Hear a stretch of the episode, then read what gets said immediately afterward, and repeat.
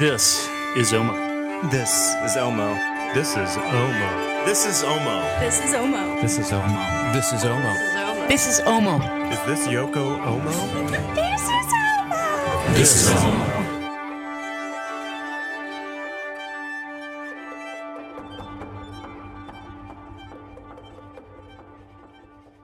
Welcome to Omo.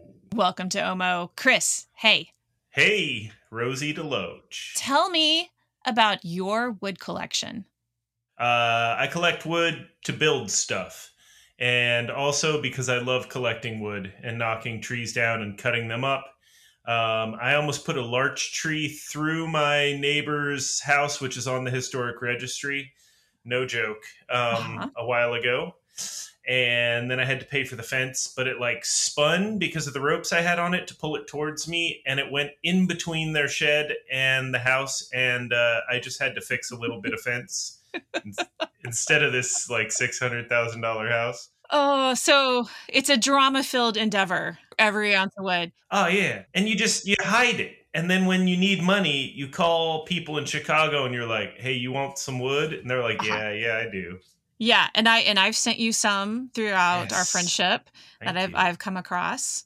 Uh, so we have got a special guest on today, a fellow Texan named Trevor Davis, and uh, he's a bass maker. He also does tinier instruments. Uh, you you want to call him a boat dork? he is a boat dork. We'll get to the bottom of that. Uh, all around artist and a brand new dad. Congratulations! And he's going to tell us about his experience getting wood. Hi, Homo sapiens. Me and Jerry here to remind you to attend the convention for the Violin Society of America. The VSA convention will be held online with the Whova app. That's W H O V A from November 11th to the 13th. Last year's virtual convention was a great success. This year is going to be even better because they worked all the kinks out. Are you a current member? The convention is free to attend. If you're not a current member, just pay your membership dues. That's 160 for a 2-year membership and you'll be able to attend the convention for free. Our programming committee is working on a fantastic schedule, including presentations on instrument and bow restoration, violin design, acoustics, varnish, instrument history, and more. The panels include short form presentations, 15 to 20 minutes, and your standard long form, which is 35 to 45, and even includes an interview with yours truly and Joe McHugh from the Rosin the Bow podcast. That's a bunch of celebrities hanging out right there. I can't wait. Yeah, get with it. There will be evening musical performances. Also, a rare instrument exhibit that will feature a Giuseppe Guarneri Filius Andreae. Also, the new instrument exhibit will showcase members' instruments and bows. Registration's open for that now. So, guys, you know where to register. You've done it before. Go to vsaweb.org. Make sure you're a current member. Put it on the business expense. Just plop down that credit card. Come join us November 11th through 13th. We'll see you there. I hope to see you there too. Yeah. This episode of Omo is brought to you in part by Encore Orchestral Strings, the violin shop within Paige's Music in Indianapolis, Indiana. Paige's Music is celebrating its sesquicentennial 150th anniversary this year, which has been Indiana owned and operated since 1871. John Riani, the manager of Encore, has been a lifelong admirer of and advocate for new making. He's a fine cellist, and he provides a trustworthy place to send one's instruments, and he gives the best hugs west of the Allegheny. Aw, and while he's hugging you, this is what he says I want to encourage you that the work that you do, instrument makers, bow makers, restorers, shop owners, it is deeply important and appreciated. The world desperately needs great art, and you are creating it, preserving it, and facilitating it. Thanks, John. Thanks, John. Hi, Trevor. Howdy. I'm a Texan now. I like that. I like I like it fits it feels good. It feels right. Howdy. Now, you were not always a Texan? No, I'm from Vegas originally. Ah, okay, okay. Don't sound so judgy, Rozie. you know what? Vegas is fine. It's Austin, anyways. Austin's barely Texas, but it, it is the capital. Yeah. Yeah. uh, so, Trevor, Chris defines you as a hoarder of tone wood. hmm Tell us about your stash and why many of Chris's medical problems are as a result of your stash. Well, I, I, I mean, his medical problems are his own problem. Uh, but uh, I do have a large collection of tone wood. I got uh, probably over, I don't know, probably maybe 120, 140 sets of bass wood at the moment, and then maybe 60 sets of cello wood. And it really just all came from like, you know, it's it's hard to come by aged tone wood for bass, uh, you know, and, and it's about a five to 10 year wait for it to dry out until you can use it. So, so buy all of it. yeah. Well, Yeah. buy all the good stuff. Yeah. So we're talking tonewood for the noobs. Uh, let's talk about tonewood. How come we can't just cut down any tree? For bass? you can sometimes, but you can't just cut down anything. What are we looking for? How does a tree need to grow? Why is it desirable? Well, I want the straight split stuff, which is really, you know, when you go through dealers, it's really hard to get good split bass tops. Yeah, no shit. Uh, they like to give you whatever they can cut, and they kind of like to give you stuff that doesn't make the cut for uh, for cello or, or violin or, or viola tops. So you kind of you kind of get stuck with a lower quality. So the nice thing about making bass is you can kind of use whatever you want for the back and sides. The back Yeah. and sides aren't really engaged as much as Yeah. like a, a smaller instrument. Uh, I mean, it has to be good quality and it has to be aged, but it's more about it just looking pretty. So I can use slab stuff, and I've used all sorts of different, uh, all sorts of different species for that. But the tops really need to be dead on, and uh, to get your hands on that stuff, you kind of just gotta get in the network of people that have the stuff, and and when it's available, you got to buy up as much as you possibly can because it's just not available. I mean, it's just super rare to get your hands on it. I've tried cutting my own. I mean, I've cut a few bass tops, but most trees that size are, are kind of protected, so uh, you kind of got to go through the um, uh, I don't know the necessary chains. Which makes it then expensive, and not just because of its size, but you know you gotta you gotta wheel and deal, and wheeling and dealing for tonewood is fun, man.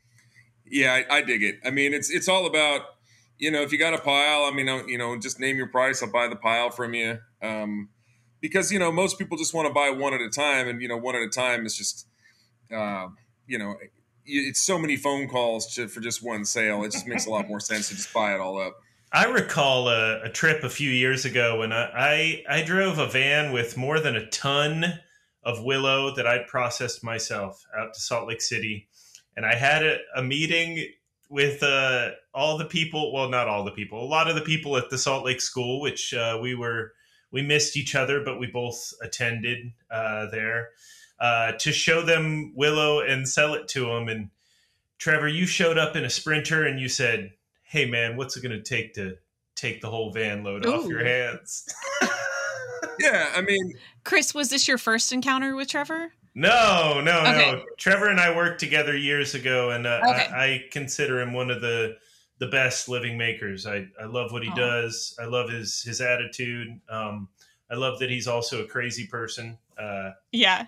Okay, so Yeah. you, so you were not completely surprised to see him try to make you bequeath all of your wood. No, I was I was bringing him some willow, but Okay. he basically was like, "So how much cash will it take to get me into this sprinter full of willow today?" Nice, nice. And then he gave me some really nice uh, spruce to sweeten the deal. Yeah, I mean, it's not all about hoarding. I mean, a lot of it's just about, you know, I mean, it's just this is the right material at the right time. And, you know, what's, I mean, you don't want to sit there and, and make a million, you know, $100 transactions. I mean, you'd rather just get it all done in one go. And that being said, selling greenwood's hard too. I mean, it makes, it makes more sense to, to sell to somebody who's got the facilities to age it. And then, you know, the flip side is I'm not out to, you know, I'm not really looking to resell this stuff. I'm looking to use it all. So anything I don't use, I mean, I'll just I'll sell to other people at cost and and have. Um, Yeah, man, me too. Yeah. Yeah. I mean, we've talked for years about global warming, the scarcity of materials, and what it means to invest in these materials that are going to be so much scarcer in a few decades. I mean, the, the fires right now, the Pacific Northwest and uh, the loss of habitat and old growth trees is it's accelerating at a rate which even I was going to say anti-vaxxers, but let's not be political. Can notice, uh, but you know, as the temperatures rise, as tropical pests are tra- traveling north into new territories, and uh, I mean, the old tonewood's gone. The stuff I can't get good bridges anymore unless I buy antique because mm-hmm. there's no grove on top of a Transylvanian mountain with untouched maples that had to grow 180 feet before they got any light through the canopy. Um, what is it about having the wood that protects you as a maker? I mean, are, are you? It, of course, it's fun, and of course, you want to have it. Um, I see it also as a stopgap against a world that we're not really ready for that's coming before your and my kids are going to be out of college. Well, I think it's a good idea. I mean, I, have I've always intended to have about a 10 year supply ahead of me just so I've got enough to like keep me sustained for the next 10 years. And I've got that and a little bit more at this point. And, and I think that another thing we forget about is, I mean, a lot of the stuff that we're taking, and not a lot of it, all of it, it it's dead standing. So oh, we're course. really we're really clearing um, fuel that would normally just go up. I mean, you know, one of these big old Sitka spruce. I mean, the trunk's you know a 12 foot diameter. It's sitting on its side. It's dry. It's that's the fuel that's going to keep a, a, forest fire going forever. I mean, getting that stuff out of there. Uh, mm-hmm. Uh, and you know, and doing it in a responsible way, where you're where you're still leaving a, a, habitat and everything for for everybody. But I mean, as it stands, they're just selling off these stands of lumber, and uh, and then they they come in, they clear it out, and then there's just a bunch of trees left um, unprotected, and then they fall over and they get knocked down. It's it's just uh, there's there's smarter ways to handle our forests, and uh, it's just not happening right now. It's it's it's a very archaic system they've got in place, and it needs to be revised. Yeah. Uh, and until then, we're going to have a lot of fires, and you know, it's mm-hmm. just going to continue to go on. And it's, and it's kind of like both sides are contributing to it. You know, the environmentalists they want to leave too much on the ground, and then you know, uh, the people want to come in, capitalists want to come in and just cut everything down. And I mean, it's really the happy medium would be to like, you know, let's sell some fire lines. Yeah, you do controlled burns. Yeah, you know, so instead of like paying for forestry to go in and do it, like why don't we just sell the trees that are down a fire line so it stops the you know, I mean, it just it's about responsible management. You know, mm-hmm. I think that the trees are going to be gone before we come to a place where those two sides can get together and manage responsibly. Like I, I yeah, unfortunately, uh, mm-hmm. it it sucks. Um, do you do you think the same, Trevor? Oh, absolutely. I mean, yeah. it's there. I mean, well, you see how polarized you know society is right now. I mean, neither side wants to play, you know, play with each other, and it's it's just crazy because in, in the meantime you know what's going to happen. I mean, the forests are going to burn, and uh, you know we're going to waste a bunch of valuable resources. It's it's very sad. Trevor, I'll play with you if you play with me, but no eye contact. Agreed. All right.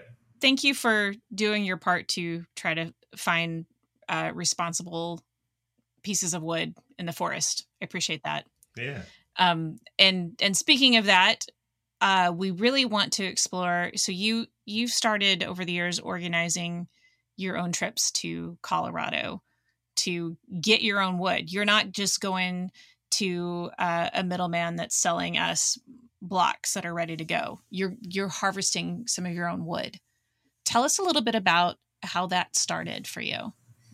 Yeah, well, Alex Curran he works for for Joe Curtin, and uh, you know they've been using Simeon's wood for a while, and Simeon decided he wasn't going to cut wood anymore, and and and Joe really uh, encouraged Alex to, to reach out and uh, to to Simeon, and Simeon decided he, you know, well, sure, I'll take a bunch of you guys out. So it's turned into a, an annual thing where we all go out there, and uh, we, Simeon was our, our guide for the first couple years, and then we started doing it on our own when Simeon decided he he really wants nothing to do with dealing with violin makers because yeah, it's, it's just a lot of time on the phone for the guy, and, and you know, quite frankly, it's not his it's not his bag, and I, I don't blame him. I mean, it's difficult. Nobody wants to sit there and talk about a sixty dollar top for hours to, to close a deal. It just doesn't make any sense. It's totally brutal. And and let me interrupt. This is uh, Simeon Chambers. This is his backyard. Uh, he provided mostly Engelmann spruce for years. Uh, it's Engelmann in particular is notorious for its light weight versus its stiffness.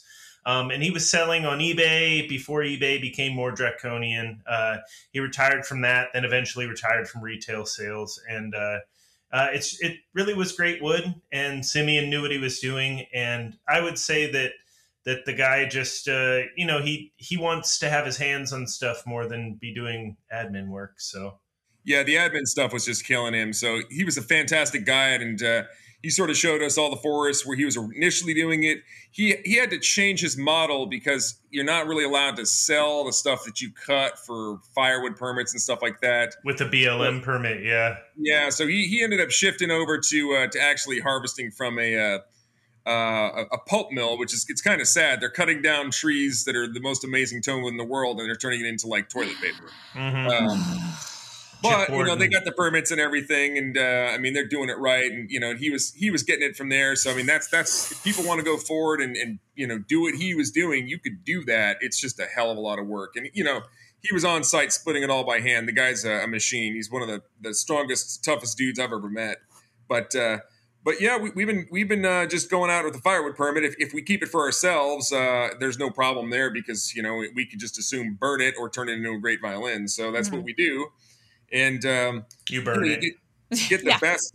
well, you know, I, we had that big freeze last last winter here in Texas, so I was Uh, it was really sad. It- I hit a point where I was burning my scrap pile, and I was looking at my my my library of books. And thinking maybe it's about time I should start burning books instead of this tonewood. 'Cause- Fuck. Oh, that was such an insane time. Trevor, you joined me in Nebraska before I made the big move to DC, and uh, we had some bonfires with what was ostensibly tonewood, like a bunch Yep. of strange Caribbean hardwood that would make viola backs. And it's just like, well, I've got this many square feet, and I have three times that many square foot feet of wood. Let's have a bonfire, and it was great. Thanks for coming. I mean, there's a certain point. What are you, what are you going to do with it? I mean, that's that's been the big deal. So I've been uh, I've been working as a buyer for Robertsons for their tonewood for a while now, and the main the main thing is like, am I really going to make an instrument out of this? And that's kind of been like the go to for like you know like the culling process of wood. And there was a bunch of stuff that I dragged all over the country. You know, you remember when I was you know moved out to New York and then moved out to California. man. like yeah. I had to really decide what was worth keeping and what was worth going. And you know, it, it you know it, it puts a lot into perspective. Like, am I really going to make an instrument out of this? And I think a lot of makers tend to hang on to some stuff that's just not not really worth it. You know. yeah. Yeah, agreed. Yeah and you know what? We didn't cover um, the source of Chris's medical problems. Yeah. We didn't explain that. I, I got bit by a spider because Trevor put a spider in my pants because he wants me to die. I, I think that I think the story is a little different than that.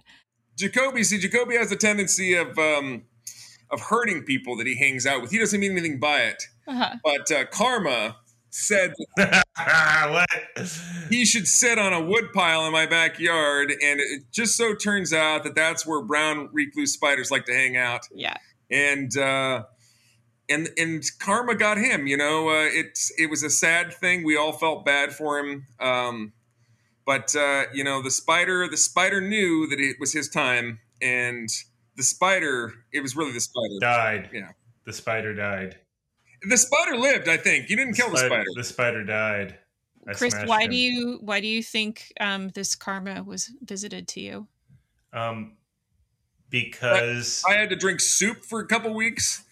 Trevor couldn't use my jumped on Trevor jumped on my back and ran around in a circle, and then he got off, and I jumped on his back, and he folded like a cheap mattress.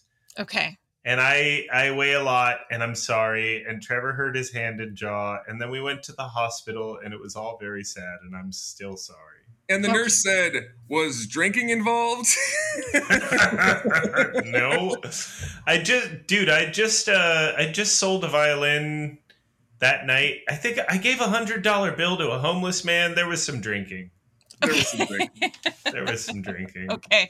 Okay. All right. So I would love to be painted a picture of what it's like to take this trip.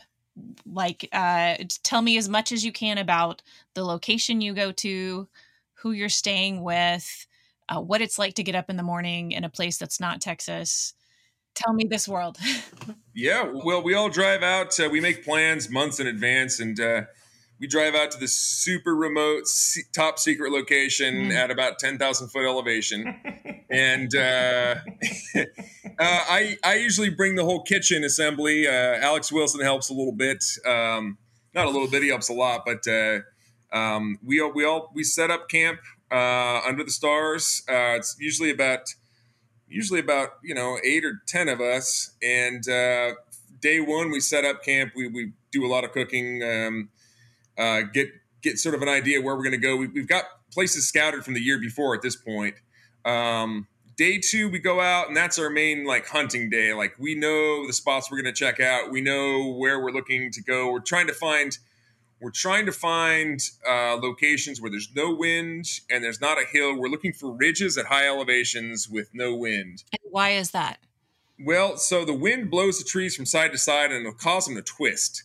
And we don't want any twist in the tree. We want it to go nice and straight. And we also, if it grows on a on a on a hill, it'll be an oblong, uh, sort of ovoid sort of shape uh, to the trunk, where there'll be more stress on the side that's uphill than the side that's downhill and we, we pretty much want it to be flat, which is kind of a hard thing to find when you're in the mountains. You know, it's there's not a lot of flat spaces, so we're looking for a flat spot for the trees to grow, and then we want them to also um, have limbs that hang, you know, 360 around, so there's an e- equal amount of uh, of weight distribution on, on the trunk, Mhm. um, and you know you'll find these trees and they're just perfect, and they'll be like side by side, and you'll find like you know like 20 of them side by side, and you know, they, they need to be dead standing, of course.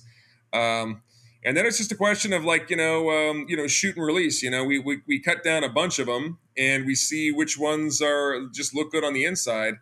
And then it's a lot of uh, essentially we try to cut like this has been our, our latest thing. Uh, we cut uphill. This has been an innovation that I brought about. This is my my contribution to the wood trip is cutting uphill so we can roll the logs downhill.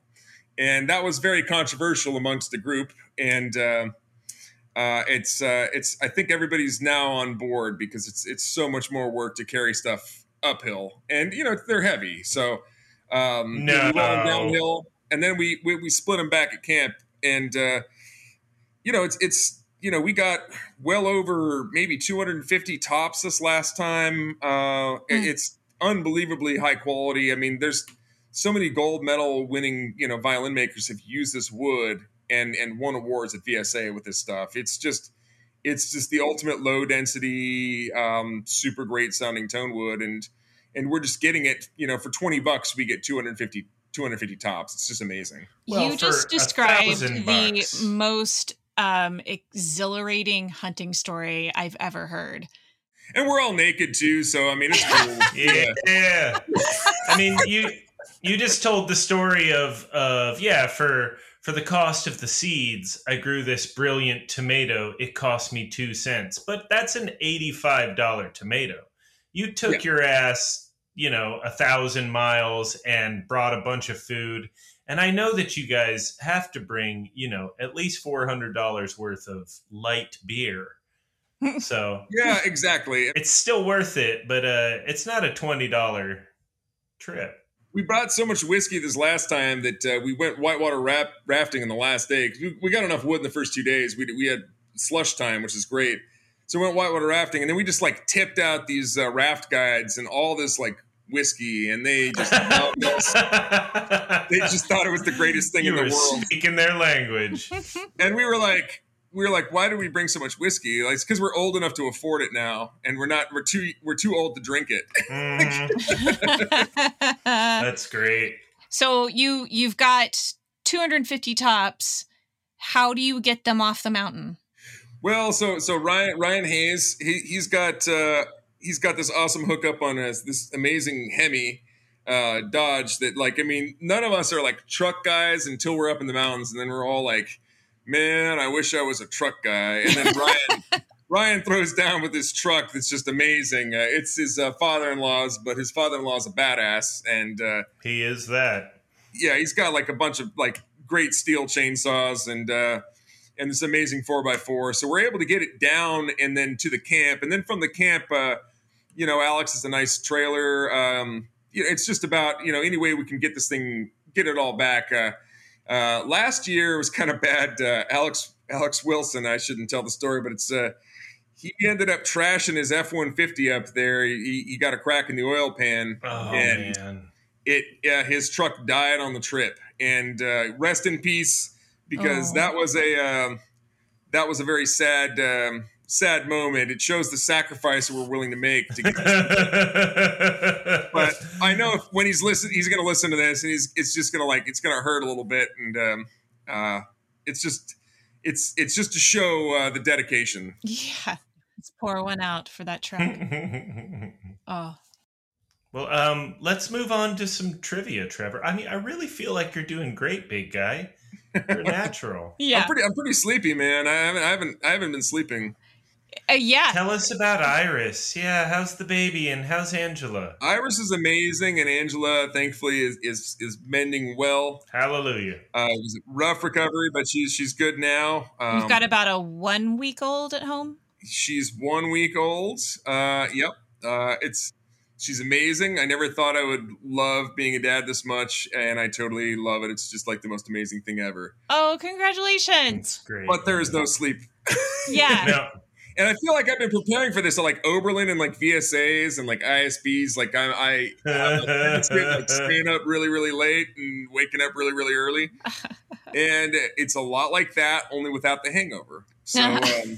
Um, well, and you don't get that three day period afterwards where you sleep a little too much. It's just constant. Yeah, yeah, that's not. I, I haven't hit that yet, so it's coming. I was I was talking to Chris before you hopped on about just that that first week and how everything is so new and fragile. Uh, I had never encountered um, having to care for something so delicate all the time, uh, and then yeah, it's just it's so much new all at once. So you're you're having that week. Oh my goodness. Well, I had a Tamagotchi in the 90s, so I was ready. So you should have prepared. you should have invested. Uh, Trevor Davis, yes, sir. trivia. Yep. What invention was key in the loss of the last of the old growth tonewood groves? Not a joke, but we'll accept joke answers. a, a choker? I don't know. The tank tread, invented in Ah. Stockton, California, before World War One. You've seen uh, Peter Prier's pictures, maybe. He was still at the school when I was a student of his wood dealer with the tank dragging the maples behind it, and the guys on the tank with their AK 47s helping get tonewood, and Peter next to it with his hand up. What are they doing with the AK 47s? Uh, protecting against people who are I want to make a bad joke. Yeah, they're protecting against people that would poach wood. That's a you know eighty thousand dollar tree. But the tank tread meant that there was no grove that was bar to a vehicle big enough to get up there. Doesn't matter what the incline is. Holy cow. I feel like choker should have counted a little bit, but They're back in style now. yeah, not not that type of choker, but yeah. What's the funniest thing that's happened to you when you were harvesting? Fart in a pine cone, put it in the fire. I mean, when, when, funniest thing that's happened when harvesting wood. I mean, Yeah. Yeah.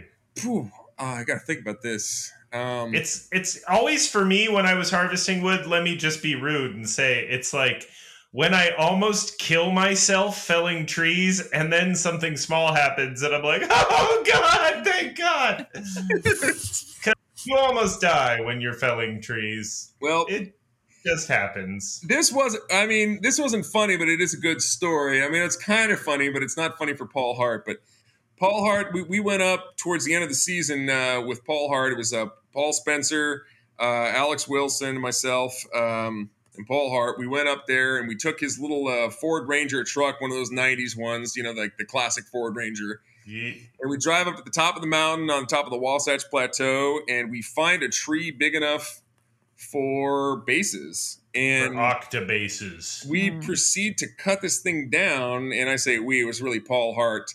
Uh, he's got a 24 inch bar on this thing, and it's a huge trunk. I mean, maybe 40 inches across, you know. It takes about an hour to, to cut the thing down. And the thing is, is that it just it just starts snowing like crazy when we're up there. And it was beautiful. it's like the first snow of like autumn. And it was just gorgeous. Uh, and you know, we, we slowly but surely get the thing down and we're, we're cutting it up and, and it's they're heavy because you were cutting like literally bass chunks of wood out of this thing. So they're really big splits and we got to get it up this snowy hill. I mean, again, we're, we're, cutting downhill of the site. That's why I'm such a proponent of cutting uphill. So uh, we're we're hauling these things up and we're sliding and slipping around and like we're you know like cutting our own path and everything. And you know, long story short, we end up we get the trailer loaded up behind his Ford Explorer and everything like that. But the Ford Ranger, it's just a rear wheel drive. We had to leave it there, and the the poor the poor truck had to stay there for 16 weeks, maybe maybe longer, stuck oh, at the top of the mountain, just buried, just buried in snow uh, at a high elevation, and uh, he didn't. And you're like, thanks, Paul, for the.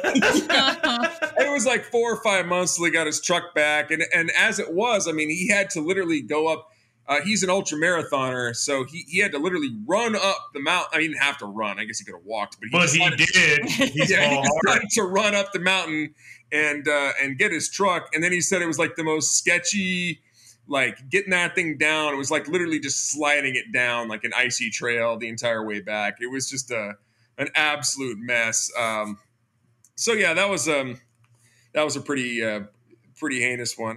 I remember I, I came out and worked for you twice the year after uh, after you went on your first wood trip with Paul Hart, and he'd just like text you in the middle of the week and be like, "Hey, the handle on my sledgehammer is still messed up. When are you to replace that?" And you're like, "Paul, next time I'm in Utah, I swear." I'm so sorry about your hammer, and he's like, "Yep, still splintered." Oh.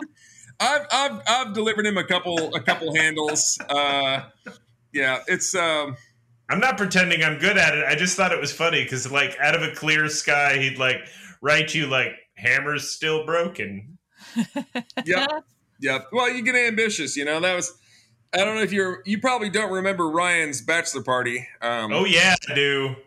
But uh, when everybody was sleeping in the next day after, I woke up at 6 a.m on two hours of sleep and drove down to uh, Mount Pleasant with Robert Dow, and we proceeded to cut down some trees. And uh, we got Dow. We got three trucks stuck in the mud where we had to spin them 360 on their axis coming down. And I would say that also helped prepare me for having a child because uh, having a child is so much easier than cutting down trees on two hours of sleep after partying after a bachelor party. That was a pretty epic party. You're like, Angela, we have to spin Iris 360 degrees on her axle. I guess I guess 180 degrees, right? Yeah. 360 would have been that would have been a little much. So what's the scariest thing that's happened while harvesting? Scariest thing? Uh, well, you know what? I, I typically don't take the trees myself. Uh, I, have I've cut down a couple of them, and I, I gotta say, every time uh, I, I I practice taking a tree on my own, I'm like, you know what? I'm gonna let somebody else do this. Um, so you just let Alex do it? uh, I, you know, between Alex and Ryan, there's a lot of energy there that um, they they've got i mean you know they've got that masculine i've got enough masculine energy i don't need any more to do this stuff. Like they can do this. And also every time i do these wood trips i'm like you know what? I'm totally willing to pay for wood. Like i see how hard this is. Uh, i i gladly pay for wood. I don't overpay for wood but i gladly pay for wood because it's just it's just hard work man. I mean it's just i'd rather i like I, it yeah, I mean, I, I love doing the work, but I mean, it's uh, I don't know, it's it's it's worth every penny. I mean, it's it's mm-hmm. just hard work. Mm-hmm. I had a totally straight, totally normal tree out of the wind come down once and then start to twist slightly and then the trunk burst like if you twist a piece of dry bamboo. Oh no as if it was exploded outward, but it kept these strips and a chunk of the sycamore tree knocked me down and I was out for a second. And like there was no indication. What's like I I made a back cut and I put a car jack into the side where I wanted it to fall the other way. Like it the the whole process was fairly textbook. And the trunk turned a few degrees and popped. Oh, it was it it, it uh it, it definitely put some of the the fear of Mother Nature back into me. Mm. Oh, so this this was a rad thing. I want, I want to mention this. This you can't cut this one out. Dan Gillespie's uh, cousin came out with us. Uh, he's the Yeah. new teacher at the, at the Chicago school and all, and he's, he's a great maker and all. Uh, his cousin came out. He's actually part of like the Forest Service, uh, it- just right out there in, in, in Colorado. He came with us with a 120 year old uh, buck saw, and uh, with this last trip, we uh, I, I got to take down a tree by hand, and Nice. that was amazing. And it was cool to do it with the guy from the forestry service because i mean he just he's done this like there's a, a bunch of places where they're not allowed to use chainsaws. So like he, you have to use this saw. So he he just knows the saw like in and out. It gets this custom sharpening bit. And uh uh so we, we took this tree down and and oh my god what an amazing experience. Uh i i enjoyed that more than i enjoyed the chainsaw experience. But i mean it, it was probably because i mean you know he's a seasoned pro and you know, it's a long ass saw, and then by the time you get to actually take it down, you're actually just shoving wedges in. You've already made your your Yeah, notches. yeah. You wait for the creaks. Yep, exactly. Well, okay, so you guys talking about the scarier part of it. Trevor, uh, do you plan to continue doing this for the foreseeable future? Oh yeah, this will be a, lear- a yearly trip for sure. I mean, uh, I, I I plan on doing this in perpetuity. I got a couple people up in in uh, Alaska, actually, uh, Guai, uh, what's it? What's it? Guai Haida, I can't remember what it's called. Uh, Okay. it's in uh, British Columbia, but I mean, you know, they're that's where they're actually getting these sitkas, and uh, I've offered to go out and um, you know buy not not only buy wood from these people, but actually go out and, and help them harvest it because I want to be part of the experience because it's Mm. just it's so amazing. But I mean, that's pretty intense because it's so wet and these trees are like it's a 12 foot diameter um, you know trunk. I mean, it's it's just a huge tree. So you're And sitting you're, there you're felling it in a rainforest. exactly, yeah, and it's Yeah. covered in ferns and, and moss and everything's slick and it's slippery and you know it's uh, it, it's an amazing experience and, and I'm so turned on right now.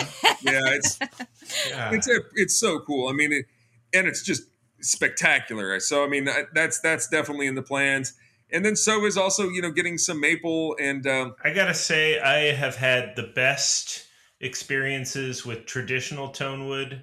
Uh, Dr. Reinhard Zach uh, has sold me uh, basically a few quilted pear trees, and then I've gotten some willow from him as well. And uh, it is a touch more expensive for stuff which is quotidian that we see all the time, um, but if you're looking for a smaller operation, the way that like if you called up Batten Kill or Orcas Island, they'll tell you exactly who it came from, when it was cut, whose collection it was from, and where it came back to. Uh, European, and you you can't get the same stuff domestically.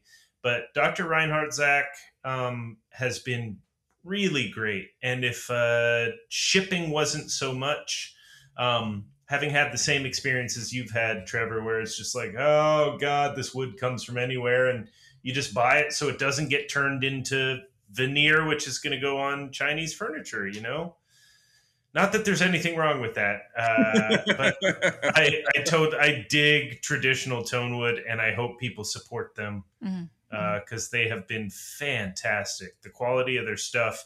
You know, we're, we're talking about split and stuff. Like when I get a package of, they did not pay me for this, folks. You can cut this if you want. But okay. when I get a package of wood from them, like I can't find fault with it. There's Mm. no run out. There's no problem. Uh, and I, I really appreciate them. one thing i've been lucky enough to do is use a bunch of different species of tone wood i've used uh, poplar i've used willow i've used cherry i've used uh, you know i mean Walnut, well that's the one i haven't used because i don't like the way mahogany. I don't like the way it looks under varnish. I've used ash. I've used mahogany. Yeah, I've, I've used a bunch of different stuff. Uh, um, and it, you know, it's it's been very it's very cool uh, and and fun to do all these things. And it's one thing you don't get to do as a violin maker. And uh, I guess I, Bullshit. I just wanted to brag. Bullshit. Love it. No, I feel like it doesn't does inform quite a bit about you know the role of the back and size in an instrument, and I, I feel like your ribs. I don't know. I don't know. It doesn't matter. It's it's uh it's been it's been it's been very informative to to the making process. You know. Yeah. Trevor, Yes, Rozie. how much tone wood do you plan to leave in your will to your daughter Iris? Oh, and my daughter. I mean, I, I, I'm gonna like. It's kind of funny. People are like, you know, like, oh, Trevor's gonna buy all the tools and shit, and like, I'm, I'm actually, I'm done buying tools. I'll probably perpetually buy. Nobody asked you about that. What are you talking about? I'll probably perpetually buy tone wood. Uh, but you know, if you know, when the will situation comes up, I mean, I'll probably leave it all to like you know, like VMSA or, or something like that. I mean, I'll, I'll or. ISB or something like that. I mean, I- I'll probably donate all of it because it's it's really hard to put a value on. Like, I'm all about like buying it at the lowest price I can and trying to get the best deal I can. Do you think that's financially sound? Yes. Yes. I mean, it's worth more as an instrument than it's ever going to be worth as like So, like more than anything, you want to make sure it ends up in the right hands. yeah, in the right hands or in the hands of people that are going to like you know appreciate it and everything like that. I mean, it's yeah. I don't want it to. uh I mean, I I don't know. I, I, I would sooner see it all get donated. Same with all my tools. I'd, I'd rather just it all get donated and uh you know. But I mean, you know, that's This is some bullshit. Leave it to me. yeah, You know I'm going to die before everyone else, so just leave it to me. yeah. Well, that's just it, man. I mean, if I thought you'd be alive, Wait, I just turned 40. Did you think I was going to be alive? No, sorry, Bob. I'm going the distance, baby. I'm going to be 120 cussing at all of y'all. Congratulations on making it to 40. I'm, I don't think I Thanks, officially. buddy. I'm proud of you. Thanks. Thank you. I feel like you're proud of me. I am. I, I think you're so much wiser now. do you, do you Oh. actually feel better for somebody being proud of you for being forty? Yeah, I do. Oh man! So uh, Chris Olbricht and John Thorell and Robert Wood uh, met me in the South Carolina wilderness to go swimming and dig for megalodon teeth and 20 million year old croc teeth and all these amazing fossils. And Olbricht looked at me on after we'd been in the creek all day, and he's like, "It happened fast." I was like, "What do you mean?" He's like, two years ago, Chris, man." we pass a tree, you were climbing that bitch. You were halfway up it. You were swinging from it, cat calling people. And uh, I was hobbling around, my left knee's out, my right hip's out. Like it's seriously like so the, the day I turned 30, I was like, I'm no longer interested in strange women, and I like creamy peanut butter, not crunchy. and the day I turned 40, I was like, I need a cane. Oh, my joints. My joints. You oh. need that glucosamine supplement. That, that helps a ton. Stop speaking Spanish. You're bad at it. you got a. I, I I see like a Steve Irwin fate in the crystal ball. Oh, thanks, big guy. You're gonna stab me right in the heart when I find a better spruce tree than you. Well, Trevor, I just love you the most, man, and I'm so happy for you about Iris. And uh, we got to have you on the show more often. All right. Oh, thanks for having me. I, I appreciate you. You know, you guys are always welcome on the spruce trip. Always. Um, God, please have me on the spruce trip. just, but uh, you Whatever know, way you'll take me. you know, you got to know your own limits too. So. What? You Nobody might be I hobbling don't on the get hurt. Other people get hurt. That's the problem with me being places. There are spiders out there. Fuck you. that spider is still hospitalizing me two years later, man. It's sad. It's very sad. Oh. Uh, thank you so much for being on the show, and um, I I always felt like there was an air of mystery on the people that go and find this wood for us, and thank you for taking us on your journey just a little bit tonight. Rozie, do your Yeah. best bird call. Oh, That was not a bird. Thank you for listening to Omo. ah. Good night, everybody. Omo is an all luthier podcast produced by Rozie DeLoach, Chris Jacoby, and Jerry Lynn. The show is edited by Jason Peoples, music by Invoke Sound. If you enjoy our show, you can help us out by leaving an iTunes review or becoming a Patreon member at patreon.com slash omopod, where you can get your very own Omo swag. We'd love to hear from you, so reach out to us at mail at omopod.com or call the Omo phone at 240 686 5345. Thanks for listening.